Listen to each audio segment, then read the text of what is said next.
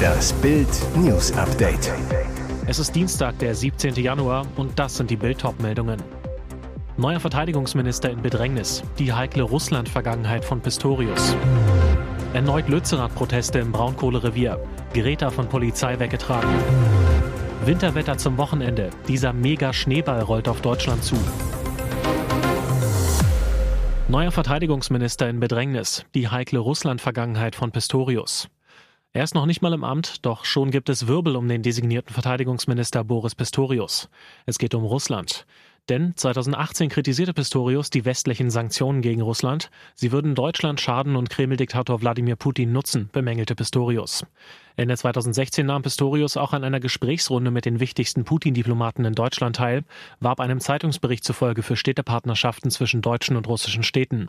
Zu diesem Punkt hatte Russland bereits die Krim überfallen, den Krieg in der Ostukraine begonnen. Pistorius' Russland-Vergangenheit ist auch in der ukrainischen Regierung gut bekannt. Andrei Melnik, ehemaliger Ukraine-Botschafter und jetzt Vizeaußenminister in Kiew, fordert Pistorius auf, sich wegen seiner früheren Aussagen noch stärker für die Ukraine zu engagieren. Fakt ist aber auch, nach Russlands Überfall auf die Ukraine hat Pistorius neue Russlandtöne angeschlagen. In der TV-Sendung Beisenherz sagte Pistorius im Sommer letzten Jahres, die Rückeroberung besetzter Gebiete ist legitim und völlig richtig und muss auch von uns unterstützt werden. Die Ukraine muss den Krieg gewinnen. Erneut Lützerath-Proteste im Braunkohlerevier. Greta von Polizei weggetragen. Bei den Protesten heute musste die Polizei Klimaikone Greta Thunberg wegtragen. Schon wieder. Die Proteste gegen die Kohleverstromung und die Räumung des Dorfes Lützerath in NRW sind weitergegangen. Am Morgen haben Aktivisten den Braunkohletagebau in Inden im Kreis Düren geentert. In Keinberg nahe Lützerath hatte sich ein Demonstrationszug Richtung Garzweiler in Bewegung gesetzt. Mittendrin auch Greta, die schon seit Tagen Präsenz am Tagebau zeigt. An der Abbruchkante ließen sich die Demonstranten nieder, sangen Lieder. Gegen 16 Uhr wurden sie von der Polizei eingekesselt. Es wurde angekündigt, dass alle, die nicht freiwillig gehen, notfalls auch unter Anwendung leichter Polizeigewalt weggetragen und der Identitätsfeststellung zugeführt werden. Knapp eine Stunde später trägt die Polizei Greta Thunberg weg, setzt sie in einen Linienbus, der mit unbekanntem Ziel zur Abfahrt bereitsteht. Bei der Demo kam es zu neuerlichen Zusammenstößen zwischen Demonstranten und Polizisten. Beamte setzten auch Schlagstöcke und Pfefferspray ein. Das bestätigte ein Polizeisprecher. Marvel-Held nach Horrorunfall fast verblutet. Leise Hoffnung für Jeremy Renner. Was für ein Start ins neue Jahr. Avengers-Superheld Jeremy Renner hatte am Morgen des 1. Januar einen lebensgefährlichen Unfall. Er wurde von einem massiven Schneeflug überrollt. Jetzt soll er wieder zu Hause bei seinen Liebsten sein. Renner reagierte auf einen Twitter-Post der Serie Mayor of Kingstown, in der er selbst mitspielt und deren zweite Staffel am Sonntag in den USA Premiere feierte. Ich war sehr aufgeregt, Folge 201 mit meiner Familie zu Hause zu sehen, freute sich der Actionheld und twitterte, dass er sich auf dem Weg der Besserung befinde. Zahlreiche Fans gratulierten Renner bereits, wünschten ihm nur das Beste für eine vollständige Heilung. Doch bis dahin ist es noch ein weiter Weg. Inzwischen ist Jeremy Renner zwar außer Lebensgefahr, doch seine Verletzungen sollen viel schlimmer sein als angenommen. Freunde des Actionhelds haben verraten, er soll fast verblutet und fast gestorben sein, als er auf Hilfe gewartet hat.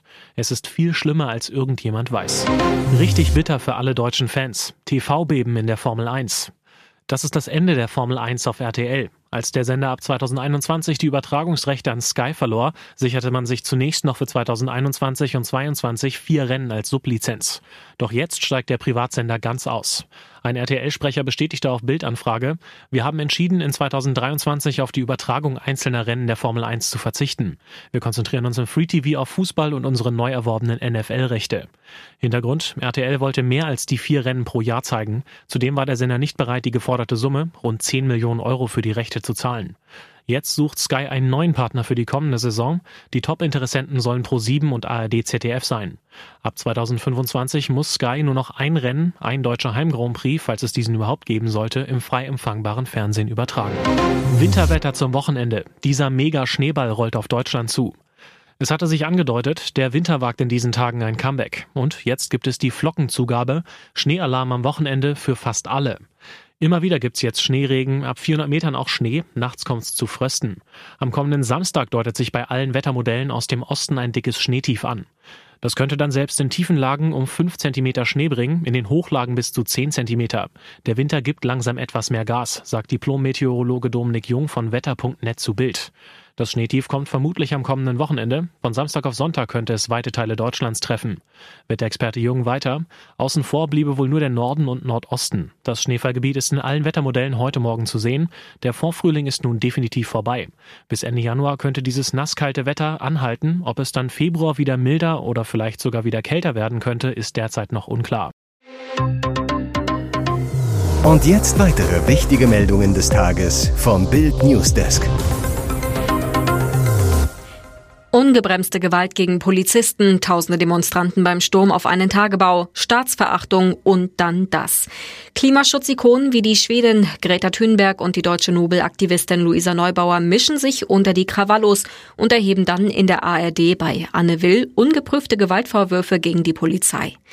Bild sprach mit Nordrhein-Westfalens Innenminister Herbert Reul über den Einsatz in Lützerath. Herbert Reul sagt, um das deutlich zu sagen, es gab einen deeskalierenden Polizeieinsatz in Lützerath. Es gab Absprachen zwischen der Polizei und den Veranstaltern.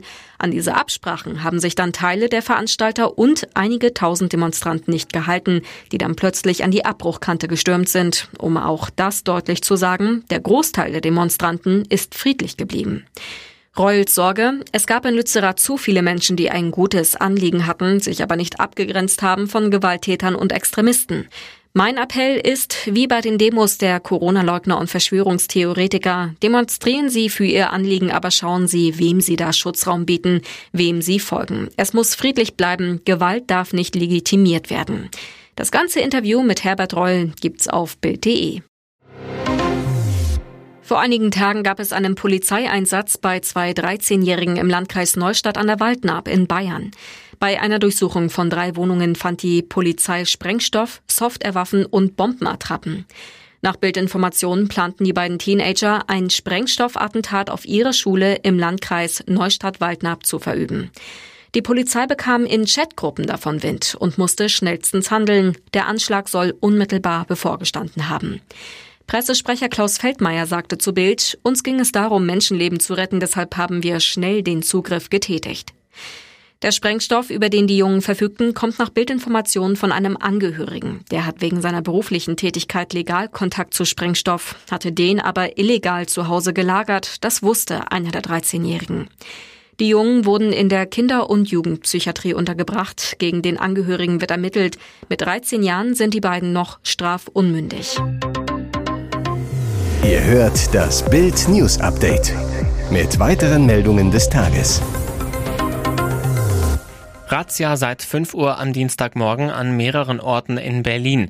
Es geht laut Polizei um Besitz und Verbreitung von Kinderpornografie. 20 Objekte werden durchsucht. Einige der Fälle beschreibt die Polizei auf Twitter. Ein 57-Jähriger aus Neukölln soll von Mai bis Juli 2022 mehrere Bilddateien in die Cloud einer Suchmaschine hochgeladen haben, auf denen Mädchen zwischen 9 und 16 Jahren das Geschlechtsteil in die Kamera halten. Ein 40-Jähriger aus Spandau soll im Dezember 2020 von einem weiteren Beschuldigten über eine Social-Media-Plattform Nacktbilder von dessen 13-jähriger Tochter erhalten und dazu sexualisierte Chatnachrichten geschrieben haben. Ein 16-Jähriger aus Wedding soll im Juli 2021 eine Kinder- und 3 jugendpornografische Dateien über einen Cloud-Dienst hochgeladen und sie anderen zur Verfügung gestellt haben. Alle Polizeidirektionen in der Stadt seien involviert, sagte ein Polizeisprecher am Dienstagmorgen. Rund 40 Einsatzkräfte sind beteiligt. Die Ermittlungen richten sich gegen 20 Verdächtige, sagte eine Sprecherin der Staatsanwaltschaft. Durchsucht würden Privatwohnungen. Dabei gehe es ersten Erkenntnissen zufolge um Einzelfälle und nicht um ein Netzwerk. Hier ist das Bild News Update. Und das ist heute auch noch hörenswert. Die letzten Besetzer von Lützerath. Jetzt sprechen die beiden Tunnelaktivisten weitere Protestaktionen angekündigt. Sie waren die letzten Klimaaktivisten, die am Montag das Braunkohledorf Lützerath bei Erkelenz verlassen hatten. Pinky und Brain nennen sich die beiden, die tagelang in einem 4 Meter tiefen Tunnel ausgeharrt hatten. Der Polizei werfen die Männer Zerstörungswut bei der Geländeräumung vor. Mit gemischten Gefühlen beobachten wir, wie viel Aufmerksamkeit die Medien dem Tunnel geschenkt haben, zitiert die Initiative Lützerath lebt die beiden Aktivisten. Die Fragen, die uns am häufigsten gestellt wurden, wie es uns geht, was wir da unten gemacht haben, wie wir den Tunnel gebaut haben, sind absolut irrelevant und gehen komplett am eigentlichen Thema vorbei. Weiter heißt es in einer Erklärung, der Tunnel an sich hat keine Bedeutung. Die entscheidendere Frage ist, warum er gebaut und besetzt wurde.